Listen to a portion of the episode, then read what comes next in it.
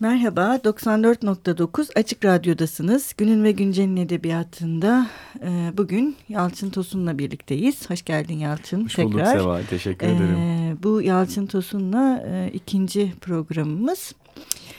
Yalçın, şimdi ben yine kısaca önce size Yalçın'ı tanıtacağım. Yalçın Tosun bin dokuz yüz yetmiş yedi yılında Ankara'da doğdu. Galatasaray Üniversitesi Hukuk Fakültesinden mezun oldu. Aynı üniversitede özel hukuk doktorasını tamamladı. İstanbul Bilgi Üniversitesi'nde öğretim üyesi olarak çalışıyor.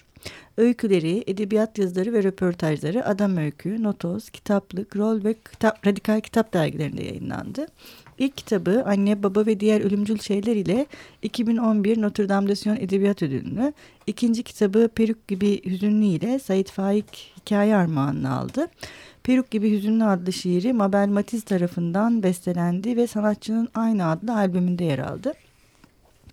Anne, Baba ve Diğer Ölümcül Şeyler iki bin dokuzda, Peruk Gibi Hüzünlü iki bin on birde, Dokunma Dersleri iki bin on üçte ve Bir Nedene Sunuldum iki bin on beş yılında yayınlandı. Ve yeni öğrendiğimize göre Bir Nedene Sunuldum ayrıca iki bin on beş Yunus Nadi Hikaye Armağanı kazandı. Tebrik ederiz. Teşekkür ederim. Ee, bütün eserleri Yapı Kredi Yayınları tarafından yayınlanıyor, evet. Yalçın Tosun'un. Evet. Şimdi ilk programda biraz karakterler, işte eylemler, mümkün olduğunca az, evet, söz e, meseleleri üzerinde durmuştuk. Hani yaşlılığın önemli olduğu ki bu son kitabın e, yani Bir Nedene Sunulduğumun son bölümü tamamen buna ayrılmış. Şimdi buna geçmeden önce biraz şeyden de bahsedelim mi? E, yıldız olmak, hı hı, meşhur olmak, evet, ve ama unutulmuş olmak. Evet. Ee, o yani, da önemli yani görünür e, özellikle bir, şey. bir nedene sunulduğunda, evet, özellikle aslında bir nedene sunulduğunda, dokunma derslerinde çıktı ortaya. Evet, şeyde ee, çıkıyor değil mi? Ee, şarkı bitti de. Aynen, şarkı, şarkı bitti de çıkıyor. Sonra bu kitapta biraz daha çıktı. Aslında bu Bir Nedene Sunulduğumda uzun yıllardır yazmak istediğim bir öykü vardı. Ee, bir çocuk yıldızın büyüyünce hmm. hissettikleri benim çok takıntılı olduğum bir hmm. konudur. Çok düşünmüşümdür üstüne. Yıllardır hiçbir kitaba girmedi. Sonunda o öyküyü ben yardımcı hmm. erkek oyuncu adıyla tamamladım. Bir de e, Mevhibe Yaren var. Mevhibe Yaren de e, aslında o e, bir sinema oyuncusu. Biraz e, ketum bir kadın. Çok hayatından bahsetmeyen. Yani Mevhibe Yaren henüz e, şöhretini kaybetmemiş. Hı-hı. Ama e, ileride onu da o şekilde ele alabilirim gibi geliyor. Bak Ma- ben de düşündüm biliyor musun? Evet. Çünkü Mevhibe Yaren e, benim için önemli bir karakter. Evet, onu belli, bırakmayacağım. E, belli oluyor. Mesela yardımcı erkek oyuncuda da hatırlıyor zaten Mevhibe, evet, Yaren'le oynadığı, e, evet, yani çocukken, evet, oynadığı bir şey hatırlıyor. Ne kadar dikkatli okumuşsun sana. Bir de yani çok özür dilerim lafını kestim. Bir de bu Mevhibe Yaren'le mülakata, yani bir, evet, bu mülak, mülakat Mevhibe, evet, Yaren hakkında düşündükleri ve Mevhibe Yaren zaten ben mesela şeyden düşünmüştüm. Mevhibe Yaren'in çocukluğu hakkında hiçbir Hı-hı. şey bilmiyor. Hiç kimse bilmiyor. O kadar, evet, meşhur bir yıldızın, evet, ve hani sormaya çalıştığında engelleniyor, evet, aslında. Evet, evet, hani, evet, o mülakatı yapacak olan gazeteci birden tarafından. Birden değişiyor aslında, evet, orada. Evet, birden her şey değişiyor ve hani orada çok da tekin bir şeyin olmadığı. Yok. Düşünüyoruz ama oradaki dil de çok farklı o hikayedeki. Orada çok farklı. Evet, evet. Mesela e, bir nedene sunulduğumda diğer üç kitaptan daha e, farklı Hı-hı. şeyler denedim. Evet. Son bölümde Dili adlı öyküde de var dili o. Dili de var. E, ama Mevhibe Yaren'in dili gerçekten geçtiği dönemi e, yansıtsın istedim. Ee, yani o dönem kırklar, elliler ne dersek ama farklı bir Türkçenin konuştuğu bir dönemdi. Benim de hukukçu olmamdan doğan böyle bir şeyim var. Hmm. Eski e, sözcüklere aşinalığım da var ama çok da boğmak istemedim metni. Hmm. Çünkü e, sonuçta e, fazla ağır da olsun istemedim. Hmm. Ama dediğin gibi Mevhibe Yaren öyle bir öykü. E, dilinde de e, Dili adlı öyküde de yine biraz hmm. ağdalı bir dil var. Çünkü o karakter de yine gözden düşmüş. Ee, bir e, eski şarkıcı, e, şaşalı bir şarkıcı, o hayatı bırakmış, gözden düşmüş. Sanırım bunlar, yani bu kadar e, şöhret ve şöhretin kaybı benim neden bu kadar ilgimi çekiyor? Çünkü şöhret çok marazi bir şey. E, marazi olmasının yanında insana e, kötü bir alışkanlık gibi yapışan bir şey. Ve yokluğu da ayrı bir dert oluyor hmm. muhtemelen o yaşlarda, özellikle yaşlanma artı şöhret kaybı. e, çok didiklemek istediğim bir şey benim. Bir insan niye şöhret olmak ister bir? Hı-hı. İki, olduğu şöhretten sonra bunu kaybettiğinde nasıl bir duygu durumuna düşer? E, ve bunun yaşlanma arifesinde bunlarla nasıl yüzleşir? Hı-hı. Yüzleşemiyorlar çünkü çoğunlukla. Bu kolay yüzleşilecek bir şey değil. Hayır, şey de çok marazi bir şey. Dediğin gibi hem e, yani yaşlanmak zaten marazi bir şey. Evet. Üstüne üstlük hem yaşlanıp hem Tabii. de şöhretini kaybetmek, kaybetmek ikisi bir araya geldiğinde evet. yani daha da büyük bir maraziliğe sebep oluyor. Doğru. Ee, bir de şey konuşmuştuk e, ilk programımızda, hani yaşlılıktan sonrası ne olacak, evet, hani evet. giderek buna doğru dönüyorum diye ama evet. bu kitabın son hikayesi bir met cezir yokluğu ölü bir yıldıza yazılmış bir mektup, mektup. zaten evet, hani evet. hali hazırda ölmüş birine yazılmış, yazılmış bir mektupla doğru, e, doğru. sona eriyor ve doğru. orada yine Yine bu kitapta artan italikler hı hı. ve o italikler hem metin içinde yeni bir metin yaratıyor evet. hem de o karakterin e, duymadığımız sesini evet. ortaya evet. çıkarıyor. O bir katman veriyor gibi evet, geliyor bana metne. Bu işte Bilge Karasu'da mesela çok görülen çok, bir şeydi. Çok e, bu son dönemde kadın yazarlar bunu hı hı, çok kullanmaya hı hı, başladılar. Hı. Ve onlar daha çok şey gibi yapıyorlar. Hı hı. E, artık kadınların sesi mümkün olduğunca hı hı. bastırıldığı için hani oradan bir çığlık hı, gibi çıksın anladım, o italikler anladım. diye. Ama hı hı. sendeki de bir çığlık değil de hı hı. suskunluk gibi. Ya da bana Olabilir. öyle geldi. Hani yani, suskunluk. Evet. Çünkü sustuğumuzda da aslında çok, çok değerli. söylemek istediğimiz ve söylediğimiz evet. birçok şey var. var ve tabii. hani o suskunluğun dili. Evet. Çünkü giderek yaşlılık ve ölüme doğru giderken hani suskunluk Artıyor. kelimelerle nasıl inşa edilebilir ya da evet. bunu anlatmanın yolu nedir gibi bir çok şey doğru, var mı? Çok doğru. Var aslında. Yani bu gitgide de az, azalan, sözün azalacağı bir şey ol, olmaya dönüyor galiba. Yaşlandıkça da insan, kim insanlar belki daha çok konuşuyordur bilmiyorum ama sözün e, söylenecek sözün değeri, e, söylediğiniz sözün değeri daha da artıyor büyük Hı-hı. ölçüde. Ama o son öyküde şimdi sen söyleyince yine düşündüm. Gerçekten e, şimdi kronolojik bir şey de var bazı öykü. Çocukluk, evet.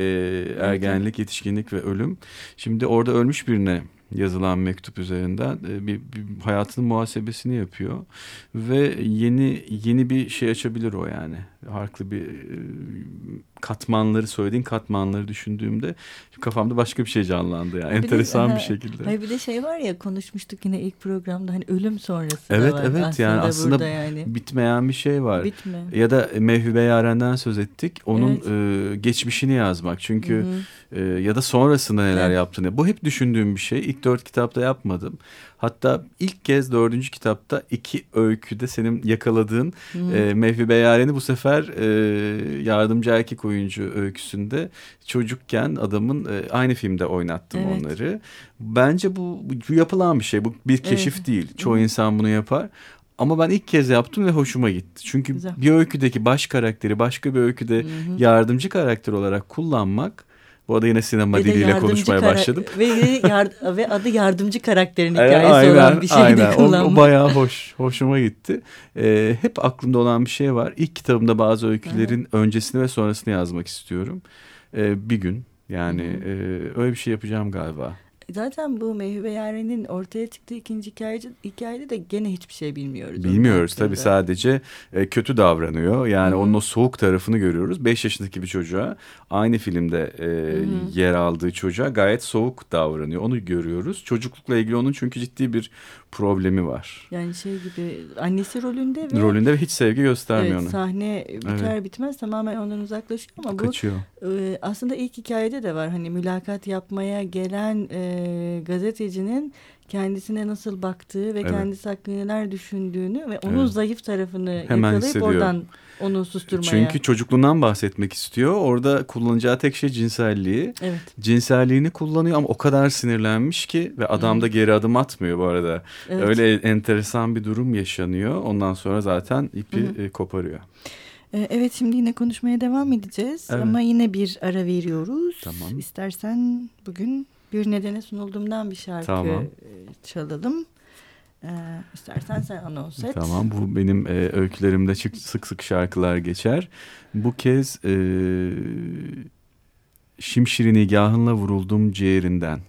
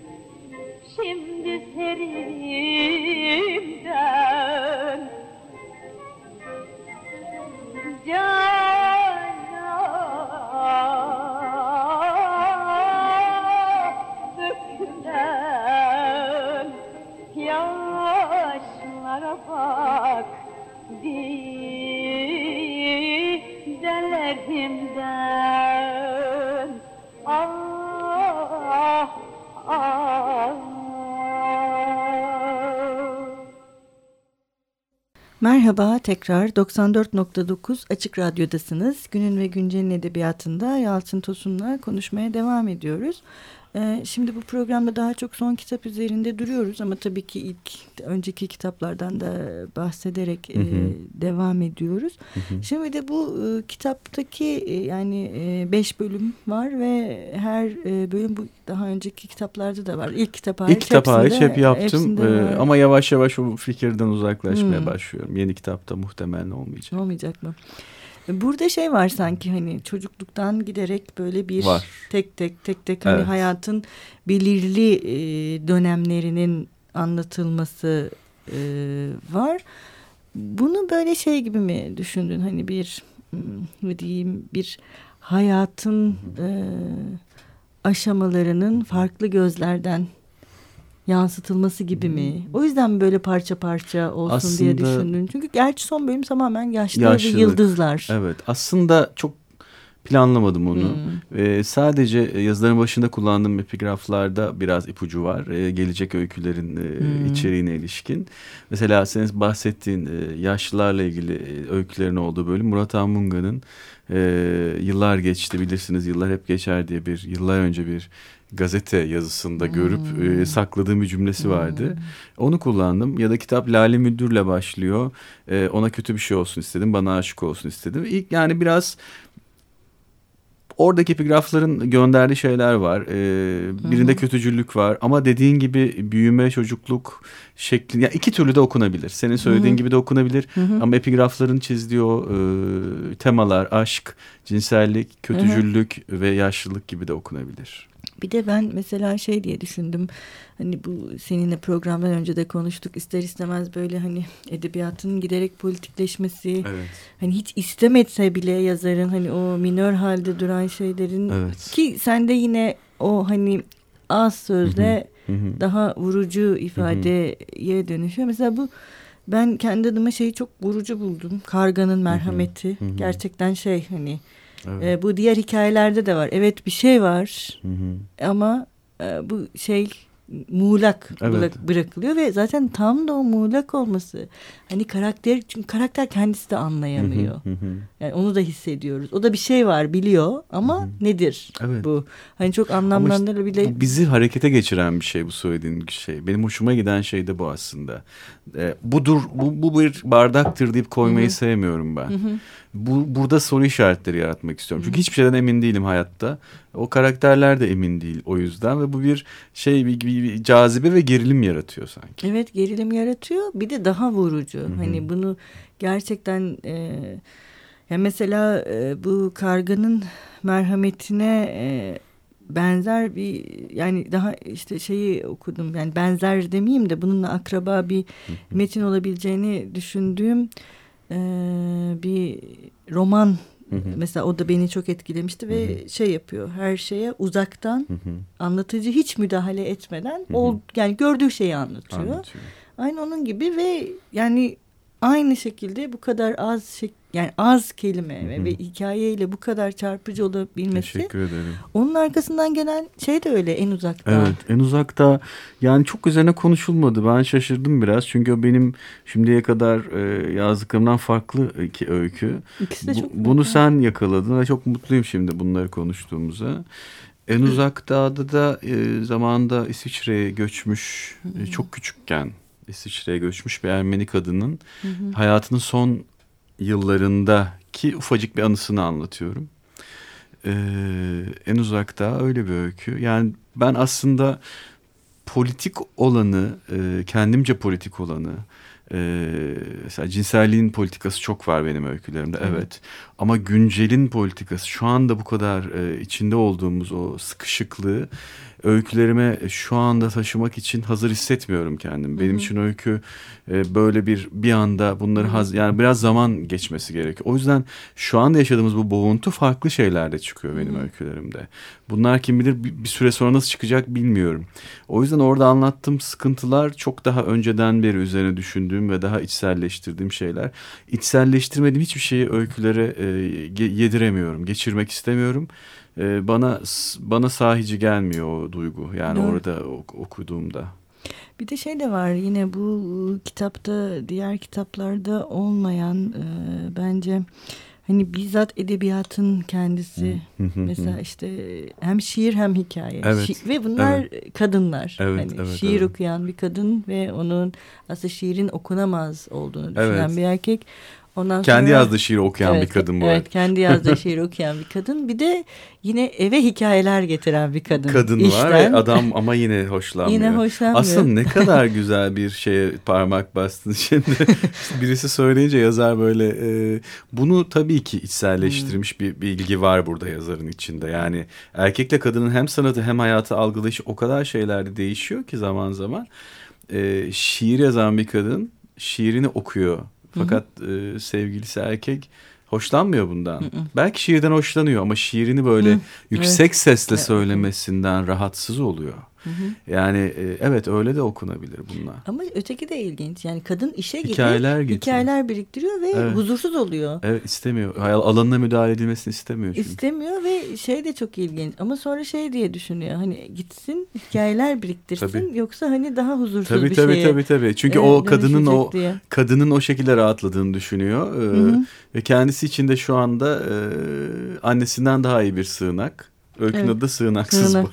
Sığınaksız, evet doğru, öykünün adı Sığınaksız.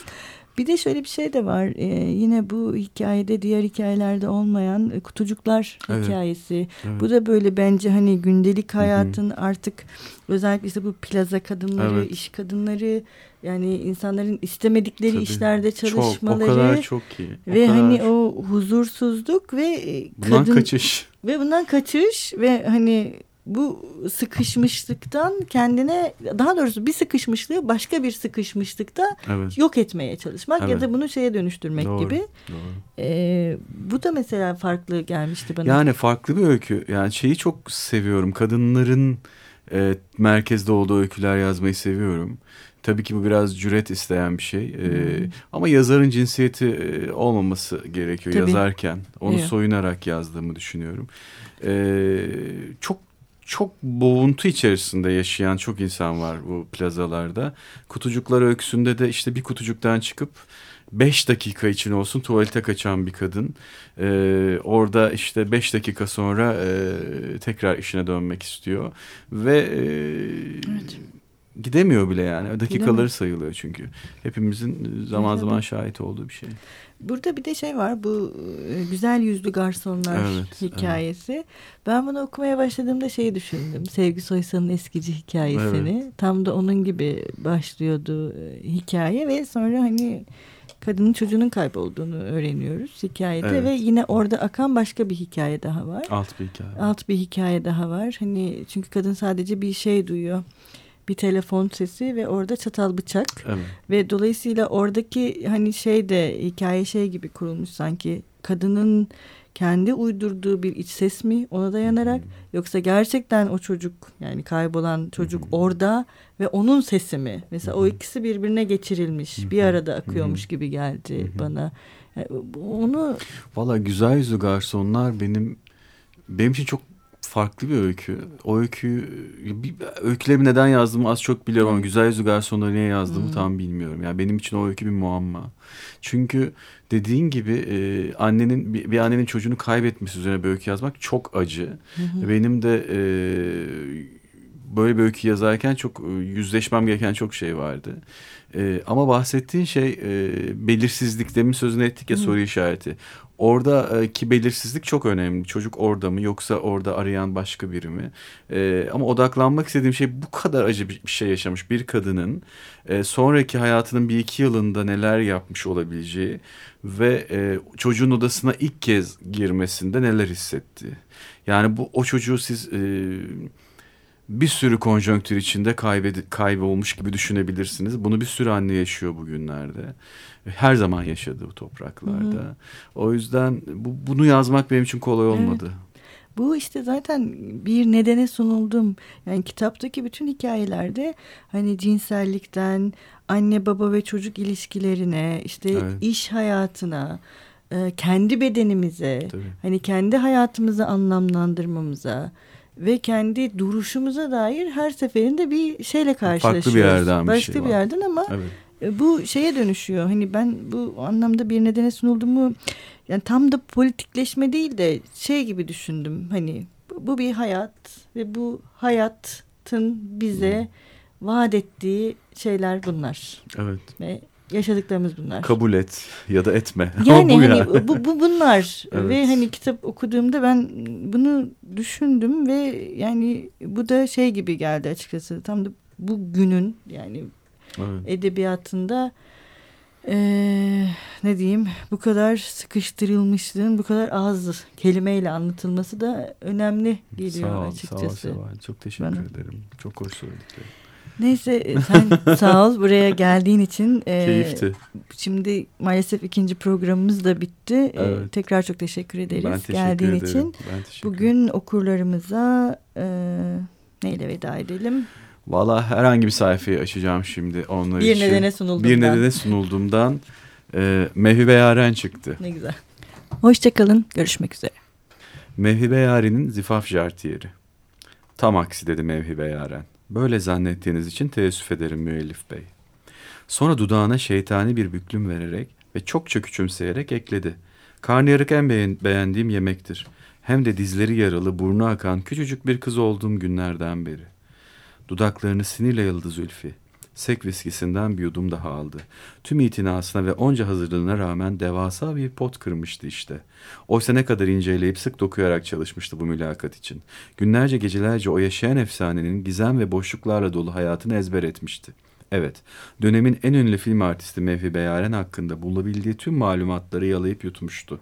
Sevdikleri, bayıldıkları, bilhassa kaçındıkları, sevmedikleri, nefret ettikleri, tüylerini diken diken edenler. Her şey. Tabii ki hayatının meşhur olmadan önceki kısmı tam bir muamma olduğundan o da şöhret sonrasını dönemi kılı kırk yararak etüt etmişti. Yıldız'ın önceki hayatına ve bilhassa çocukluğuna dair az önce kendisinden öğrendiği tek şey ise... Karnıyarığı ezelden beri Zülfi'nin ileri sürdüğünün aksine çok sevdiği olmuştu ve kadının yüzünün bunu söylerken büründüğü manayı düşündükçe hicap duyuyordu.